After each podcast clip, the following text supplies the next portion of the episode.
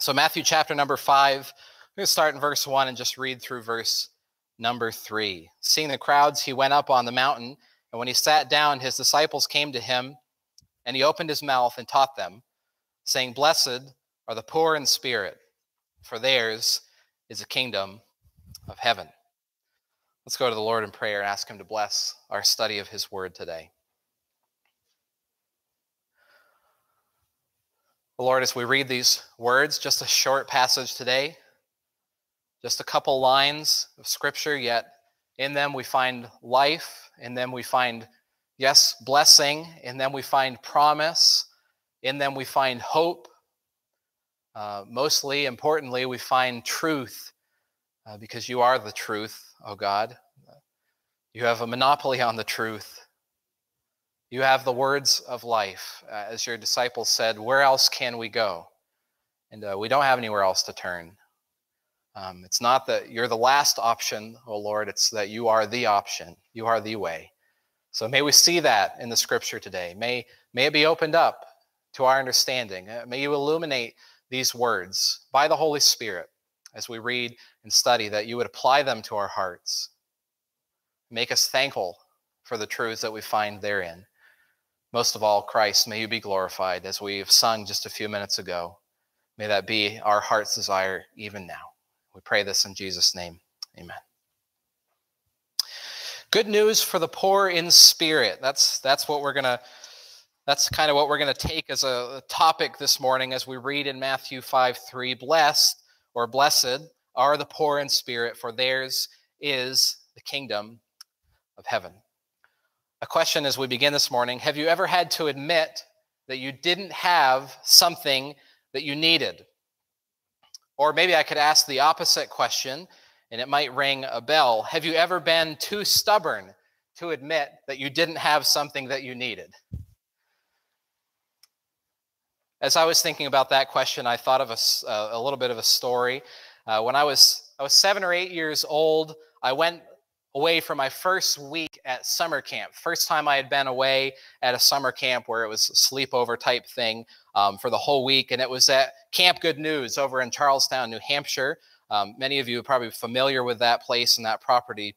Uh, well, on the first day of that week, on Monday, after my parents had dropped me off and we had lunch and the afternoon activities, uh, we had kind of a get to know each other thing for our cabin.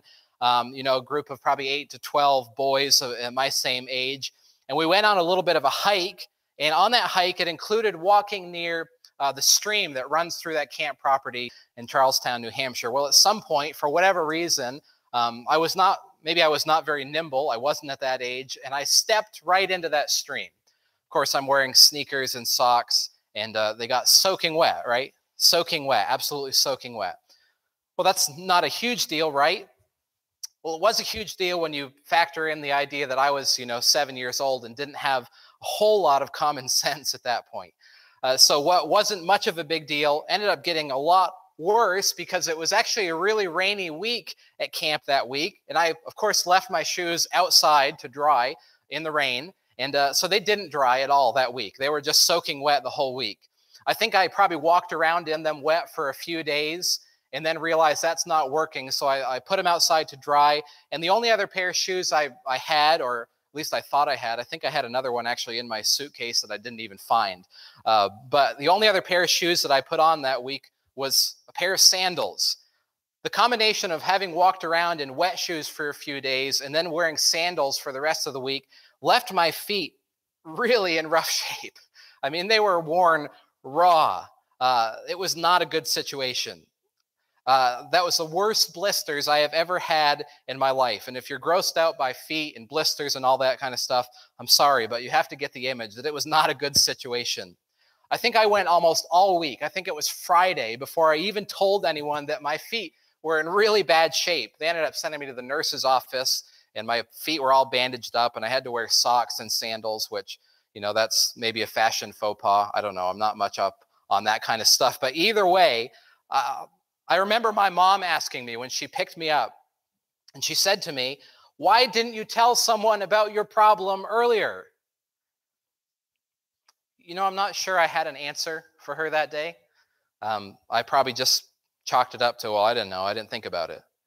Um, more likely, it was because I was stubborn. Uh, maybe I didn't want help, or maybe I didn't want to admit that I needed something that I didn't have. Okay, I needed dry shoes, or I need at least needed advice to you know get my feet taken care of, and then wear socks instead of just having them rubbed raw on my sandals all week. Maybe I didn't want to own up to the fact that eh, I've got a problem here. Whatever it was, obviously my what I perceived as being tough or independent in that moment, that didn't help me that much that week at summer camp. Maybe that's just a simple story. I think it may be kind of a parable, though, for what Jesus is speaking of in Matthew 5 3, where he says, Blessed are the poor in spirit. We spent a lot of time a couple weeks ago detailing just what it means to be blessed. Being blessed is happy, but not just emotionally happy. Being blessed is to be fortunate, but not just in the sense of good luck. Being blessed really means to be congratulated. The blessed ones are in a good way. Now, when we think of this statement, we don't typically think of being poor or, or being in poverty as something that's in a positive light, but Jesus says here that these poor are blessed, not despite, but even in their poverty. Notice that he doesn't say, blessed will be the poor in spirit, but he makes it present tense. He says, blessed are the poor in spirit. Now, this state of blessedness does include a future hope. As he says, the poor in spirit, they'll inherit the kingdom of heaven. But how are the poor in spirit blessed? How are they to be congratulated? How are they in the good way? Well, to answer that question, we need to look at a few basic questions. And if you have your outline handout for today, that will be kind of our, our, our skeleton as we seek to put some flesh on this verse. We'll ask these three questions What does poor in spirit mean? What does being poor in spirit look like? And then what is the good news for the poor in spirit? And here's maybe the big idea for today there is good news for the poor in spirit. Only those who understand their depth of poverty before God will experience true riches. Firstly, what does poor in spirit mean? Another way of saying or thinking about this term, poor in spirit, is thinking about it uh, as a noun, it's spiritual poverty. And it's important to recognize that Jesus is not referring here to some special incentive to enter into monetary poverty. Uh, he's not simply speaking of being poor, and he's not telling people to go out and just become poor for the sake of being poor. It's a specific type of poverty that he's referring to. I like how Dr. James Boice uh, defines it. He says, To be poor in spirit is to be poor in the inward man, not in outward circumstances, and, which is even more important, to know it. In other words, to be poor in spirit is to know one's deep spiritual poverty before God. The kind of poverty that Jesus mentions here is not just monetary poverty. Being poor when it comes to money and being poor in spirit don't always go hand in hand. There are plenty of people who are poor when it comes to money, but they are proud in spirit. And on the alternative, there are plenty of people who have wealth beyond imagine, but they're poor in spirit before the Lord. The word that Jesus uses uh, to speak of being poor is important as well. There are really two main words in the vocabulary in Jesus' day to speak of being poor. Now, one word is a word that usually refers to the working poor.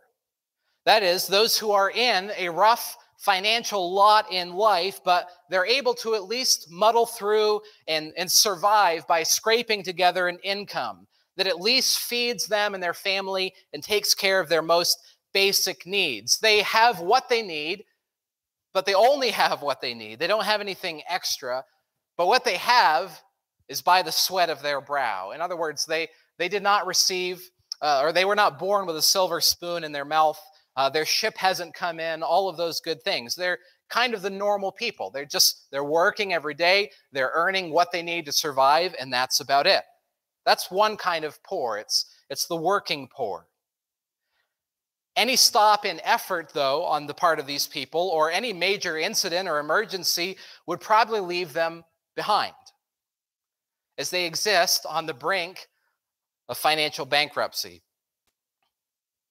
These might be, you know, equivalent to living paycheck to paycheck in our day, which plenty of people do. It's kind of a normal thing. It's not the best situation, but you have what you need for the most part.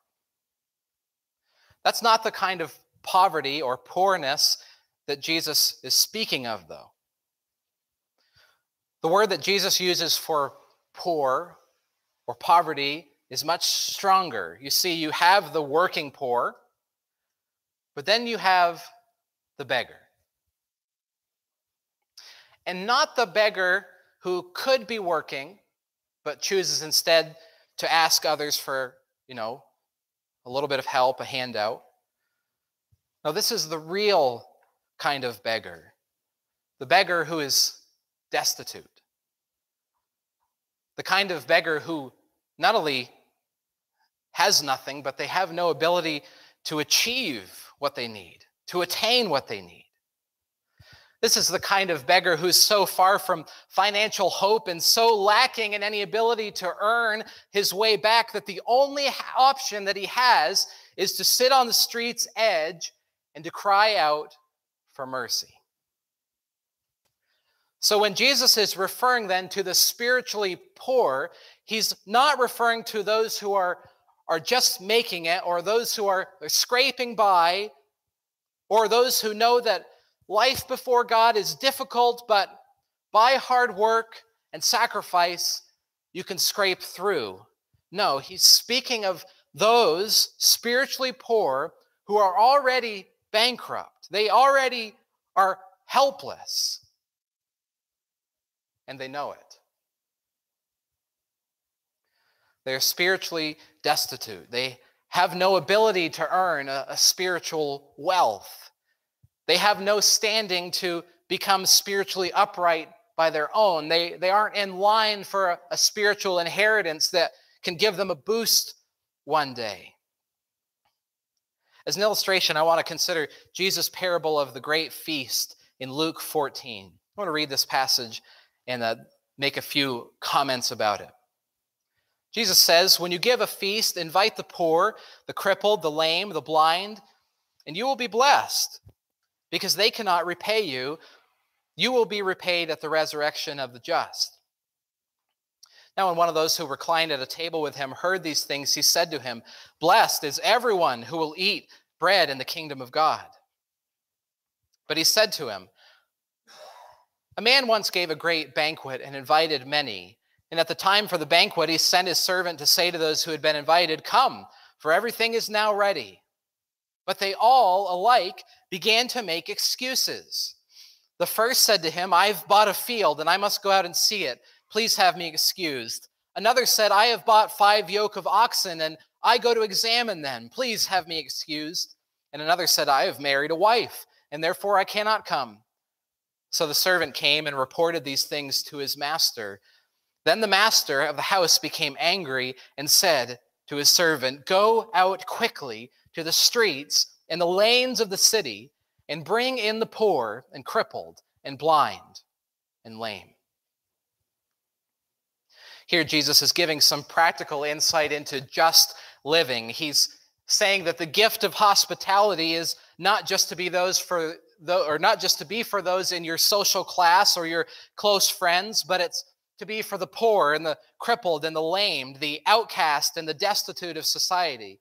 But as the narrative goes on, someone uh, speaks up and they kind of give their own little beatitude and they say, Blessed is everyone who will eat bread in the kingdom of God. And Jesus took that as a teaching moment. And he tells of a great banquet where many were invited. It's apparent by the context that these were probably the kind of people who were used to that sort of invitation. In other words, they expected it. They were accustomed to be invited uh, to these kinds of special feasts to the point where, in Jesus' story, they have grown indifferent to it. And when it came time to attend that great banquet, they all found better things to do. They gave excuses. Well, I bought a new field, and I have to go look at it. Uh, I bought a five yoke of oxen. I need to go check them out. I like the third guy. I've married a wife, and sorry, I just can't make it. I'm not sure what his reason was, but either way, all of these excuses are kind of lame, aren't they? You didn't look at the field before you bought it. You don't know what these oxen are like before you paid the price. You don't realize that you can go to the banquet with your wife. Rather, these excuses, of course, this is a parable, but they reveal a lack of concern, maybe a, a lack of the sense of importance in the lives of these invitees. They were all set. They didn't really need the feast. It was just another feast after all. They'd, they'd catch the next one. They didn't care for the preparation and the planning of the host. They had plenty of options in life, and they simply chose otherwise. So the host of this feast got enraged at these poor excuses, and he made a decision. He told his servant, he said, Go out into the streets and compel the poor, the crippled, the blind, the lame. These were the destitute. These were the outcasts. These were the ones who would have never been invited to a great feast like this. But ironically, they were the ones who needed the feast the most. They would have been shocked at the invitation, shocked at the circumstances. Uh, really, they might have even been embarrassed by the invitation? What would they wear? How, would they present themselves? Not knowing that that didn't matter. All that mattered in this case is that the, the host of the feast wanted willing participants to come to his banquet. He wanted feast, or he wanted participants in his feast that would be thankful, that would see the importance of it. Notice the list the lame, the blind, the crippled, the poor. This is the same word for poor that Jesus uses in Matthew 5 3. This is the class of society who were all together with one thing in common they were beggars. They were beggars because they had no means not just no means of ownership, they had no means of attaining any income, any financial stability, any normal way of life. They were begging because they had no other option, begging because they had no ability to earn. They had come to terms with their poverty and they could do nothing about it. We don't have time to go into all the meaning of Jesus' parable there, but this is what it is to be spiritually poor. It means to realize that our condition spiritually is bankruptcy, but it's not just bankruptcy, it's the fact that we are lame and crippled and blind and we're unable. Now, this is so fitting. As Jesus begins his great Sermon on the Mount, the first thing that he teaches us is that we can never meet all of these standards with our own spiritual riches. The sermon to follow is not just a list of goals that are difficult but attainable. No, blessed are the ones who can't achieve it, and they know it. Secondly, though, what, is it, what does being poor in spirit look like? What does it look like when we recognize this spiritual poverty, this bankruptcy and inability before the Lord? Well, primarily, I think it looks like brokenness. Matt read earlier from Isaiah 57. That's a passage that we studied uh, several months ago in our time in Isaiah. Thus says the one who is high and lifted up, who inhabits eternity, whose name is holy. I dwell in the high and holy place, and also with him who is a contrite and lowly spirit, to revive the spirit of the lowly and to revive the heart of the contrite. For I will not contend forever, nor will I always be angry. For the spirit would grow faint before me, and the breath of life that I have made. Because of the iniquity of his unjust gain, I was angry. I struck him. I hid my face and was angry. He went on backsliding in the way of his own heart. But I have seen his ways. I will heal him. I will lead him and restore comfort to him and his mourners, creating the fruit of the lips. Peace, peace to the far and to the near, says the Lord. I will hear, I will heal him. The Lord here is referred to the high, the, the lofty one, the holy one, and he speaks to the lowly, the, the, the contrite, the penitent one. And notice why this one was so low. He was low because of his unjust position before the Lord. He had found himself in God's anger because of his sin. His sin was the cause of his low position, but there was something about him. He wasn't just low and feeling badly for himself. Says he was contrite. What does the Lord say he would do for him? He would heal him. Heal him of his brokenness, heal him of his lowliness. He would revive his heart. Perhaps another passage of scripture, maybe more familiar, will illustrate it as well. David in Psalm 51, verse 15 says, O Lord, open my lips, and my mouth will declare your praise. For you will not delight in sacrifice, or I would give it. You will not be pleased with a burnt offering. The sacrifices of God are a broken spirit, a broken and a contrite heart. O God, you will not despise Of course, this is King David. And why is David so broken here? Why is he so cast down? Uh, again, because of his sin. His sin and, and its consequences have left him in this condition of, of feeling nothing, of just brokenness, of, of poverty. Psalm 51 pictures David as a, a beggar. Now imagine it the king as a beggar. A beggar, though, not for financial means, a beggar for spiritual means, restoration. The sacrifices of God are a broken spirit, a broken and contrite heart, O God, you will not despise. To be in spiritual poverty is to be broken before the Lord.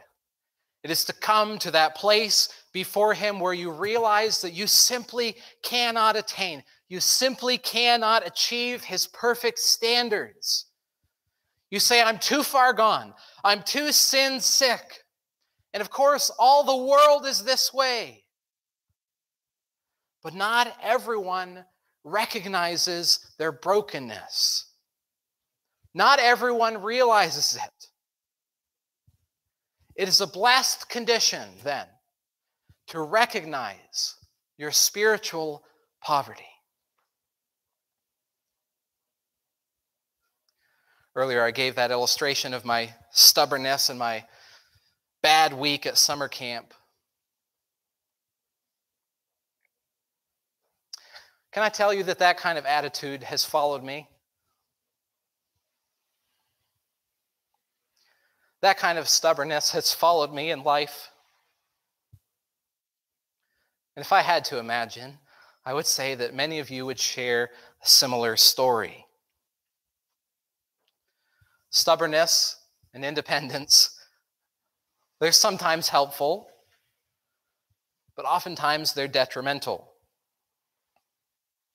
It is helpful when you really are in a situation where you just need to push through, okay? Sometimes you just have to do what needs to be done, but it comes back to bite you when you're in a situation where you're never going to be able to simply push through. Can I tell you that I have been there? I have gotten myself into the place before where I was up against a wall, up against my own sin in a way that I could never just push through, but I kept telling myself I could. I kept telling myself, just try a little harder. Don't let anyone see you struggle. You can defeat this. You can come out unscathed. Don't do that. Don't do it. Dear one, if you are in a place in life where you just cannot do it, recognize it, embrace it, but don't stop there. Come to the Lord. In Him, the poor in spirit, the broken, are the blessed ones. Listen, there's no beatitude for the stubborn. There's no beatitude for the hard headed and the independent. There's no beatitude for the I don't need any help mentality. There is no blessing for the one who has it all under control. No, rather, there is blessing for the broken, for the bankrupt, for those who recognize their great need before God. Neither is there any blessing, though, for an I'm almost there, I just need a little help attitude. Apart from the mercy of the Lord, it's not that we're 90% or 80% or 50% or even 10 or 5% of the way to blessedness. No, we don't need Christ because we're 80% blessed and 20% broken. Rather, we need the Lord's mercy because we are broken. Those apart from the Lord, Jesus tells us in John 3, are, are condemned already in that state. And that is the transformation from completely broken and helpless to blessed and helped by the grace of our Savior. What then is the good news for the poor in spirit? Jesus says, Blessed are the poor in spirit, for theirs is the kingdom of heaven. Jesus gives that same promise in the eighth beatitude where he speaks about those who are persecuted for righteousness' sake. A kingdom inheritance. Imagine that. You, you think of being poor, you think of being destitute, you think of being hopeless and helpless and lacking any daily provision. Eh, then you get this news you are blessed. Your inheritance is a kingdom inheritance. Friend, uh, I ask you, are you spiritually broken? Do you recognize that you are in such a condition of spiritual poverty and inability before God? There's a great blessing for in coming to the Lord in that condition. You are promised an incredible inheritance. You see, no one can buy or earn their way into this inheritance. The gates of this kingdom only open for the poor. No well established or self made spiritual man gets to sit at a prominent table in this feast. No, the reservations at this table are only for the ones who can't pay for the meal. Jesus' kingdom and Jesus' feast is a kingdom and a feast like no other. It's the only one where you only fit in if you don't fit in. It's the only kingdom where true riches only come through poverty. Luke 18. Jesus also told this parable to some who trusted in themselves that they were righteous and treated others with contempt. Two men went up to the temple to pray, one a Pharisee, the other a tax collector. The Pharisee, standing by himself, prayed thus God, I thank you that I am not like other men, extortioners, unjust, adulterers, or even like this tax collector. I fast twice a week, I give tithes of all that I get. But the tax collector, standing far off, would not even lift up his eyes to heaven, but beat his breast, saying, God, be merciful to me, a sinner. I tell you that this man went down to his house justified rather than the other. For everyone who exalts himself will be humbled, but the one who humbles himself will be exalted. You probably know this parable well. Can I tell you that this is a parable of spiritual poverty versus spiritual pride? Both men in this parable were of means. The Pharisees, they were not beggars. Tax collectors certainly were not beggars. The difference then was of spiritual poverty. The Pharisee, he touted his standing, his accomplishments, his good efforts as his ticket to being blessed by the Lord. He, he held his own righteousness up to God and said, See what I've done, Lord. I'm not like this man or that man. I am, I am who I am. You must be so happy with me. The other man, the tax collector, who would have been seen as a traitor and despised in Israel, couldn't even look up as he prayed. He had only one plea, only one hope. He had come to the end of himself. He had realized his spiritual condition, and he prayed, God, be merciful to me, a sinner. That is a prayer of the poor in spirit. And, dear one, that is a prayer that the Lord answers. This man, Jesus said, this man was justified before God rather than the Pharisee. The man who is rich and proud in spirit doesn't even know his own poverty, but the man who is humble and poor in spirit is truly rich. Psalm 34 verses 17 and 18. When the righteous cry for help, the Lord hears and delivers them out of all their troubles. The Lord is near to the brokenhearted, and he saves the crushed in spirit. Notice what the righteous man does. He cries for help. He cries out for help. That's the position of righteousness. Not that we are self sufficient, not that we have by any means attained not that we are independent and bold in our own goodness and ability. No, that we cry out for help. Do you cry out for help in your brokenness? Do you admit your true position spiritually? Do you recognize and embrace your weakness and bankruptcy? That is the only way to be helped. The Lord, it says, the Lord is near to the brokenhearted, and he saves the crushed in spirit. Are you in that place? Is your heart broken by your sin? Are you crushed in spirit because you simply cannot attain? You simply cannot go another day. If that's the case, then cry out to the Lord. The Lord does not save those who just need a little boost. The Lord does not justify those who are almost perfect. No, the Lord saves the broken. There is a brokenness then that takes place that is realized when someone comes to faith in the Lord. There's a realization that apart from Him, there is only hopelessness.